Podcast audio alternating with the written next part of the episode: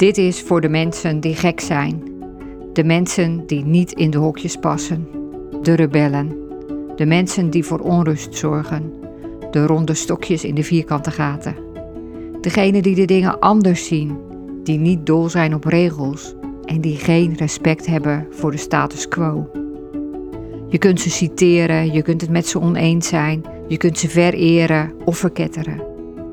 Het enige wat je niet kunt doen is ze negeren, omdat zij dingen veranderen. Zij duwen de mensen vooruit. En terwijl velen ze beschouwen als de gekken, zien wij ze als de genieën.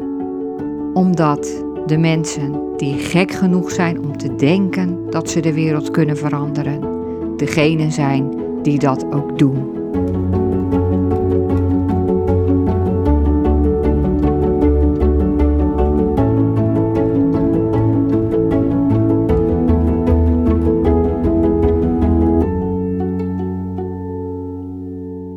Welkom bij deze nieuwe aflevering van En we noemen het storytelling. Elke aflevering van deze podcast begint met een verhaal. En vandaag ben ik begonnen met een, de tekst van een nooit uitgezonden commercial van Apple. En er zijn op internet talloze filmpjes te vinden waarop uh, Steve Jobs deze tekst uitspreekt. Die tekst is overigens niet door hem zelf gemaakt, maar door een reclamebureau. Maar Steve Jobs is wat mij betreft een van de beste sprekers die ik ooit gezien of gehoord heb. Ik heb hem, ik heb hem natuurlijk niet echt gezien, maar dan via beeld. Ik ben echt een enorme fan van hem. Maar ook al zijn die woorden gemaakt door een reclamebureau, je voelt aan alles dat het helemaal zijn woorden zijn. En think different, denk anders, was natuurlijk ook niet voor niets de slogan van Apple. In 2011 is hij overleden en toen hij overleed, toen zei president Obama Steve behoorde tot de grootste Amerikaanse vernieuwers. Hij was moedig genoeg om anders te denken, brutaal genoeg om te geloven dat hij de wereld kon veranderen en getalenteerd genoeg om dat ook te doen. Nou, ik heb jaren geleden ook zijn biografie gelezen, onwijs boeiend boek, kan ik je echt aanraden. Het is wel heel dik trouwens, maar toch. En daarin lees je ook dat er gewoon wel minder leuke kanten aan zijn persoonlijkheid zaten. Om het eigenlijk nog maar zachtjes uit te drukken. Maar toch, ik heb echt ontzettend veel bewondering uh, voor hem over hoe hij anders durfde te zijn. En over anders zijn, daar gaat eigenlijk deze aflevering over. Over anders durven te zijn. Jaren geleden heeft Google een heel groot onderzoek gedaan naar bedrijven, naar succesvolle bedrijven en afdelingen, om te kijken wat nou de belangrijkste succesfactor was van deze succesvolle bedrijven en teams. Dus wat zorgde er nou voor dat ze zo succesvol waren, dat ze zo goed presteerden? En de conclusie van het onderzoek was dat het niet de hoogte van de investeringen was, niet of ze de beste apparatuur had, of ze hadden, of dat ze, de meest gestroomlijnde organisatie hadden, of de beste mensen. De grootste succesfactor was psychologische veiligheid. En psychologische veiligheid, wat is dat? Dat is een organisatie of een team waarin je jezelf kan zijn, waarin je je durft te uiten, waarin je kan zeggen wat je denkt, waarin je ideeën kan geven, waarin je kritiek kan leveren, waarin je fouten kan toegeven. Dat is de grootste succesfactor voor heel goed presterende organisaties en bedrijven. En toen ik dat las, toen dacht ik echt: waarom investeert niet elk bedrijf hierin? Dat, is misschien wel veel makkelijker dan een hele nieuwe machine bouwen of een heel nieuw organisatiemodel opzetten of weet ik veel wat. Of heel veel geld investeren. De mensen zijn het goud in je bedrijf, in je team. En dat dacht ik. En wat me meteen ook opviel, waren ineens heel veel krantenberichten over bijvoorbeeld een, een faculteit van de Universiteit Leiden, pedagogische wetenschappen, waar het al twintig jaar echt een schrikbewind heerste. Waar mensen waren ziek geworden, hadden ontslag genomen of gekregen, waren in burn-out geraakt, gedemotiveerd. Uh, mensen die heel succesvol leken te worden, die werden echt gepest.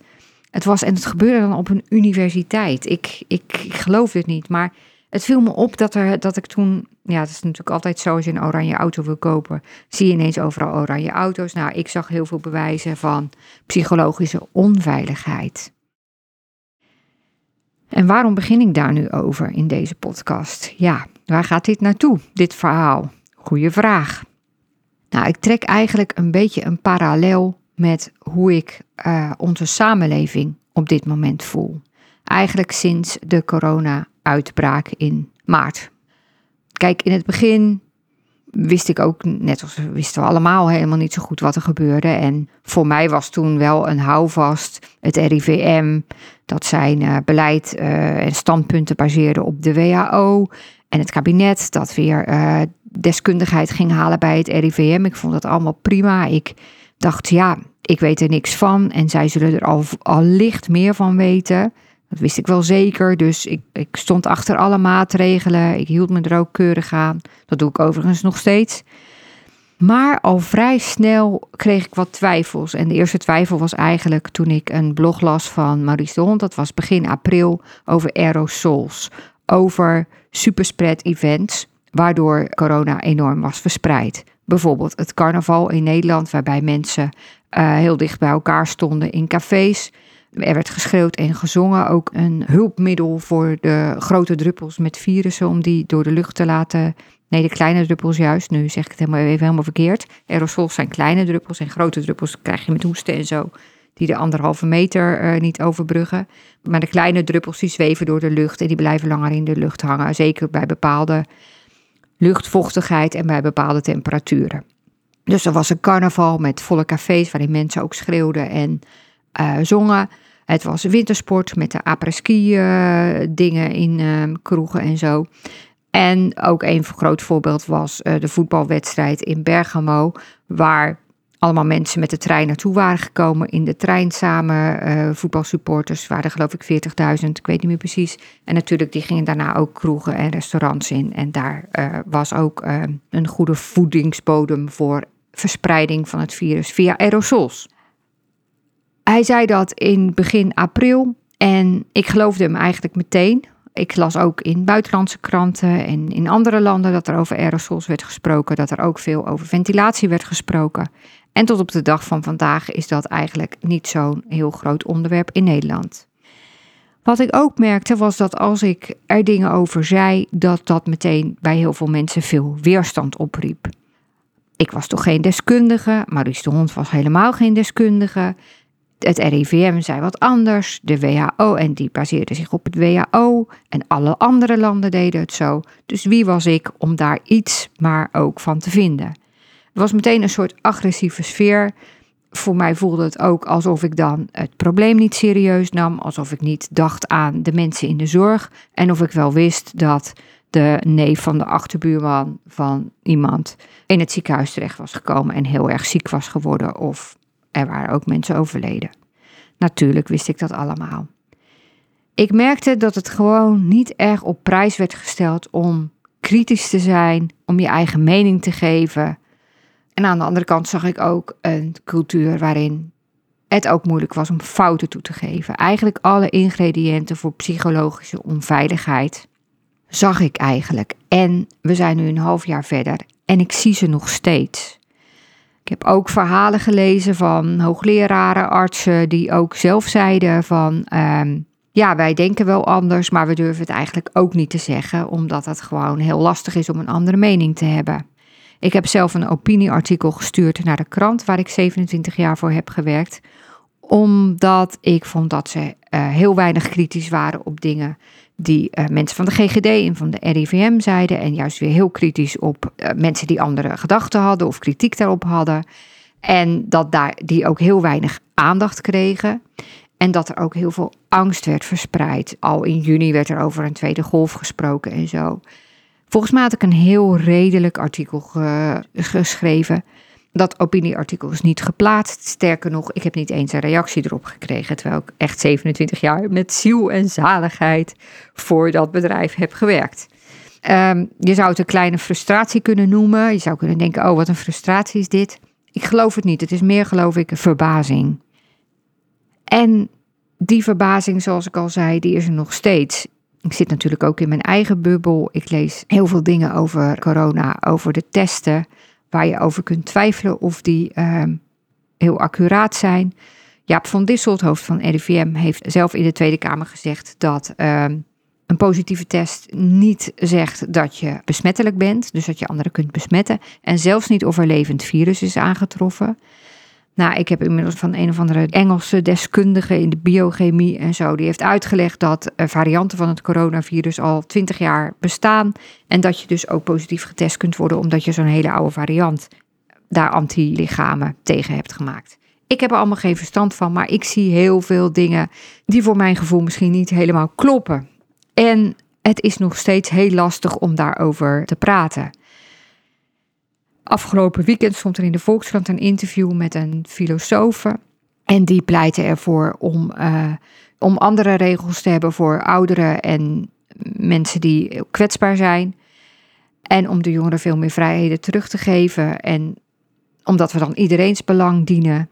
En ik vond het echt een heel goed verhaal en heel mooi gezegd. En ik dacht, oh, wat een, wat een uh, goed verhaal is dit. En ik zag op Facebook, op de Volkskrant pagina van Facebook, zag ik alleen maar negatieve reacties op haar verhaal. Alsof zij zeg maar alle oudere mensen de dood in wilde jagen. Alsof ze helemaal gek is geworden. Alsof ze het land ten onder wil helpen om, omdat ze het coronavirus niet serieus neemt. Dat was voor mijn gevoel echt helemaal niet zo.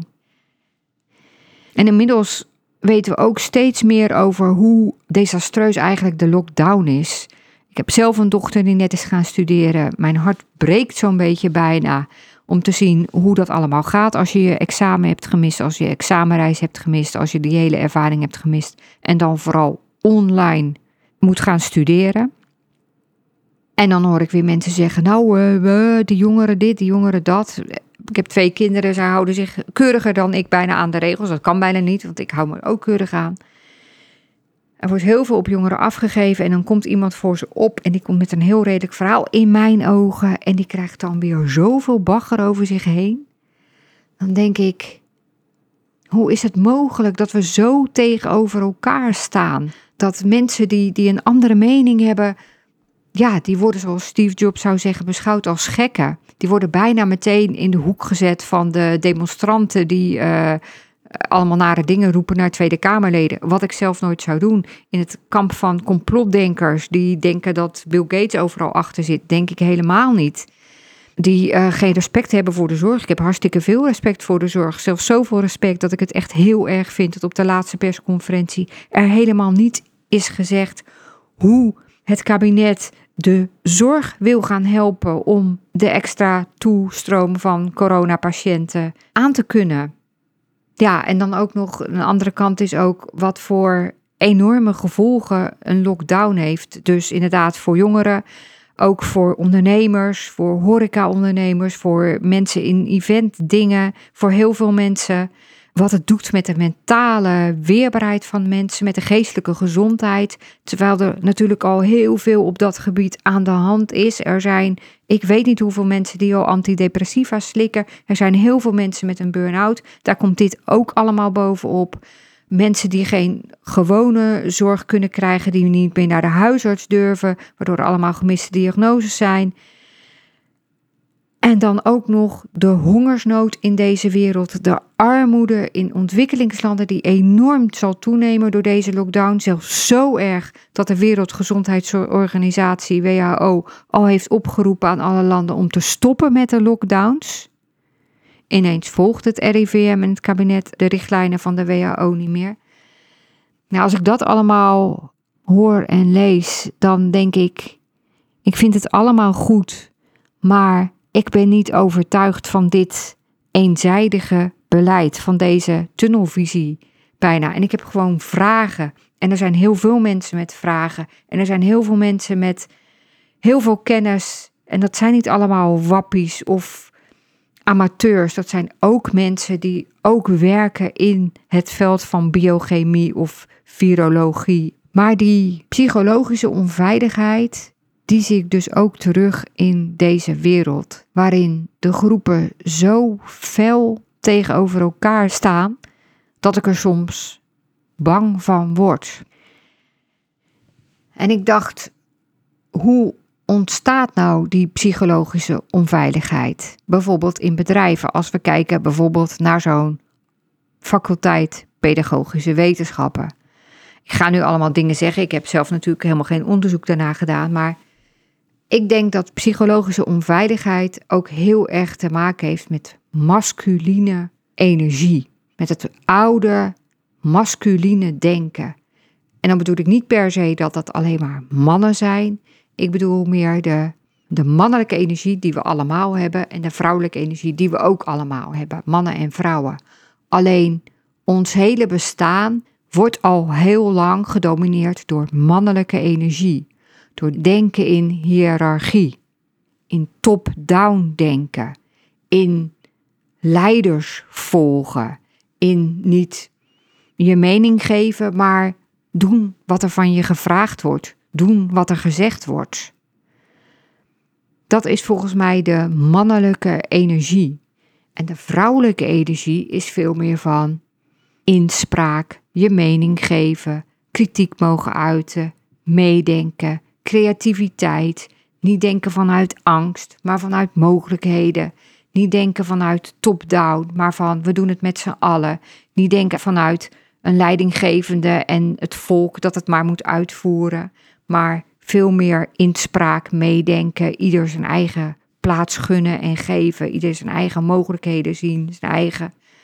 En ook veel meer vanuit je hart in plaats vanuit je hoofd, vanuit je gevoel ook. En ik denk nu dus dat wij midden in een hele psychologische onveilige, maar ook masculine situatie zitten. Waarin een aantal mensen het bepalen, waarin heel weinig mogelijkheden worden gegeven tot inspraak. Het is als je de, de persconferenties van Rutte en de jongen ziet. En ze krijgen ook veel lof. En dat snap ik ook. En ik zou ook niet met ze willen ruilen. Ik denk dat het een enorm, enorm, enorm moeilijke taak is. Die bijna niet te doen. Dat, dat meen ik heel serieus. Maar ze staan ook daar uh, een soort masculien te zijn. We moeten allemaal onze handen wassen. En wij gaan het virus verslaan. En dit is de hamer waarmee we het virus gaan verslaan. Ik weet niet of je een virus kunt verslaan als mens. Het is een beetje oorlogstaal, het is mannentaal. En het is een psychologisch onveilige taal en een psychologisch onveilige situatie. En ik zei al, deze aflevering gaat over anders denken. Over anders denken, wat zoals Steve Jobs al zei, we hebben mensen nodig die anders denken, want zij zorgen ervoor dat er dingen veranderen. Hebben mensen nodig die lak hebben aan de regels en die geen respect hebben voor de status quo. Als, ik heb het wel vaker gezegd, als er geen mensen waren die anders dachten of ontregelend dachten, dan zaten we nu, woonden we nu nog in grotten. En er had nooit iemand het in zijn hoofd gehaald om eens te gaan denken of we een lamp konden uitvinden, waardoor er automatisch licht was. Iemand moet op het idee gekomen zijn dat we konden vliegen met een vliegmachine. En dat waren niet de mensen die hetzelfde bleven denken altijd. Dat waren mensen die, die anders dachten. Als ik dan aan die woorden denk, dan denk ik ook aan wat ik ooit las toen ik uh, een tijdje psychologie studeerde in een boek voor arbeids- en organisatiepsychologie. Dat ging over ideeën. Dat als je een heel goed idee hebt, dat je dan eigenlijk aan iedereen moet vragen om dat idee helemaal af te schieten. Nou, ik kreeg helemaal de kriebels van, want op de krant had ik ook vaak wel goede ideeën, vond ik dan. En dan werd ik altijd een beetje chagrijnig als mensen dat allemaal weer gingen afkraken. Want dan dacht ik, laten we het gewoon proberen. Als het niet werkt, kunnen we er altijd mee stoppen. Ook misschien niet het allerslimste. Maar ik moest dus even wennen aan het idee dat je een idee ook kan afkraken. Want volgens die, uh, dat was dan uit allerlei onderzoeken gebleken, Namelijk als je alle negatieve dingen had afgewogen, had bekeken, had beoordeeld, had doorvoeld en je vond het daarna nog steeds een goed idee, dan was het ook echt een goed idee. En dan moet je het gaan doen. Kan ook natuurlijk gewoon in de tegenwoordige tijd uh, spreken. Als je een idee hebt en het is nadat je alle negatieve kanten hebt bekeken en je vindt het daarna nog steeds een goed idee, dan is het ook een goed idee. Ja, dat was echt wel ontregelend.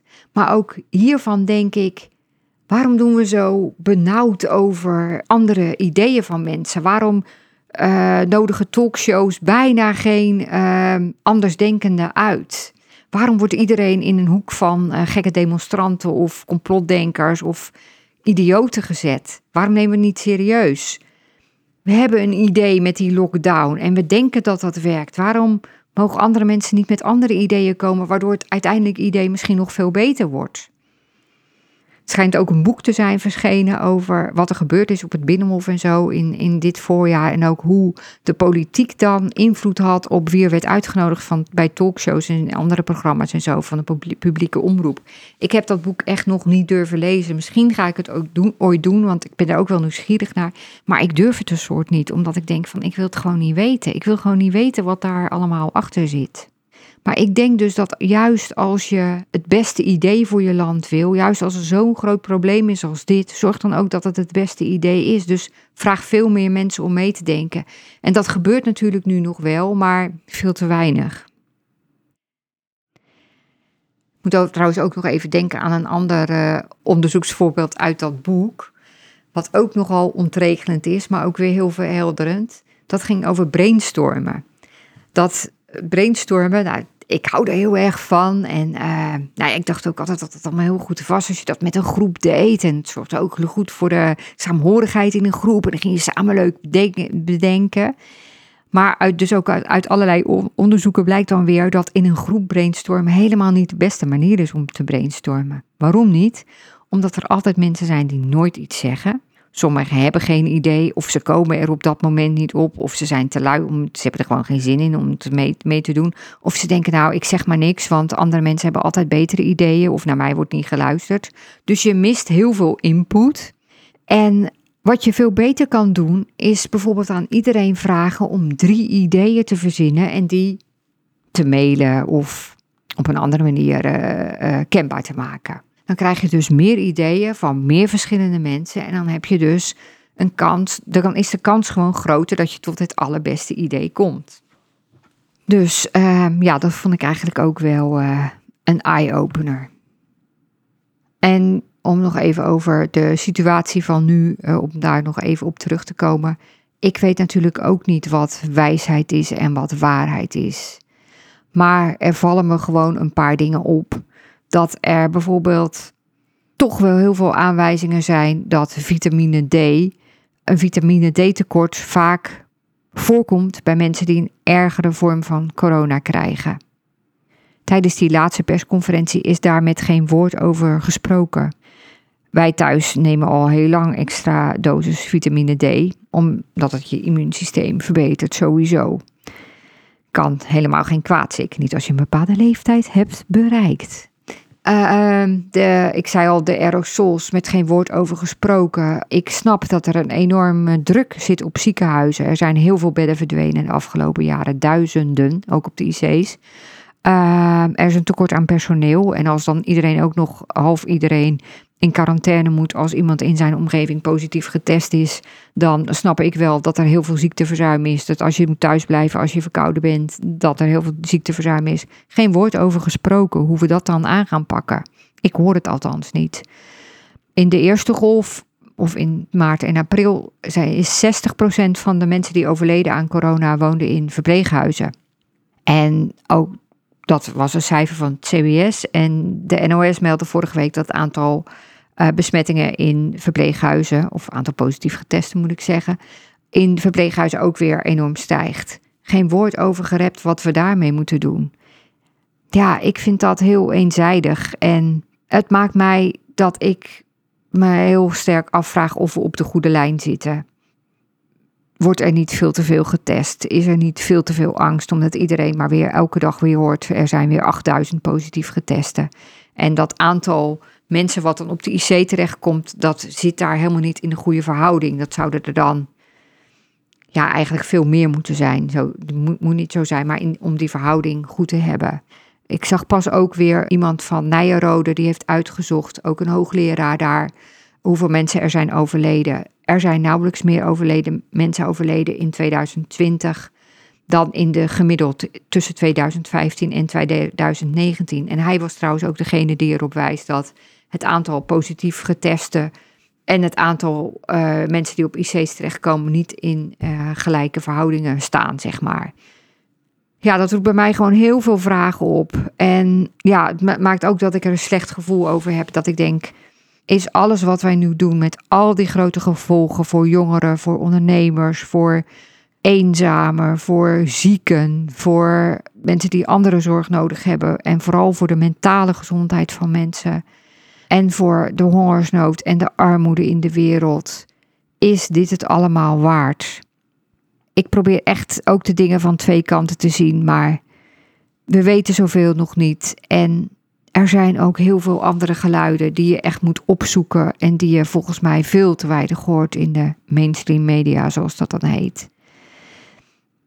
En ook die veelheid waar ik het al over had, dat en die andere groep doet dat waarschijnlijk ook, hè? de kritische denkers, dat die ook heel veel zijn op anderen. Misschien hoor je dat ook wel terug in mijn verhaal, dat weet ik niet. Ik probeer dat, ik probeer iedereen in zijn waarde te laten. Maar ik zou willen dat de andersdenkende, dat die een hardere, meer gelegenheid kregen om hun verhaal te vertellen.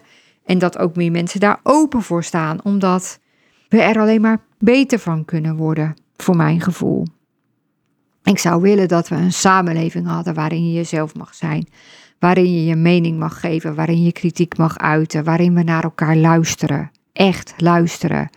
En dat je niet over één kam wordt geschoren met mensen die staan te demonstreren bij het Binnenhof en daar de vreselijkste dingen roepen of met mensen die in complotten denken.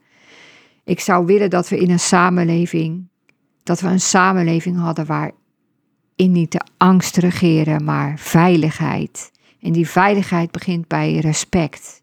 Ik zou willen dat we in een samenleving leven waarin de masculine energie niet zo overheerst, maar waarin ook plaats is voor de feminine kant, de gelijkwaardigheid, samen doen, gevoel, niet dat top-down denken.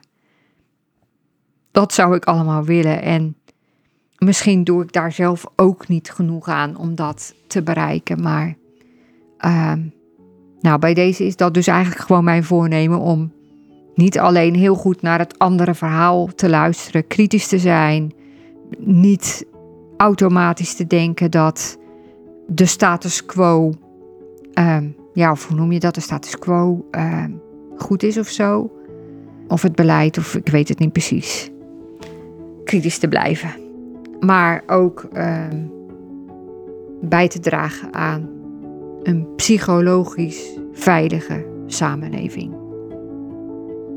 En dan sluit ik af met een ander citaat van Steve Jobs. Dat heeft denk ik niet een reclamebureau voor hem bedacht.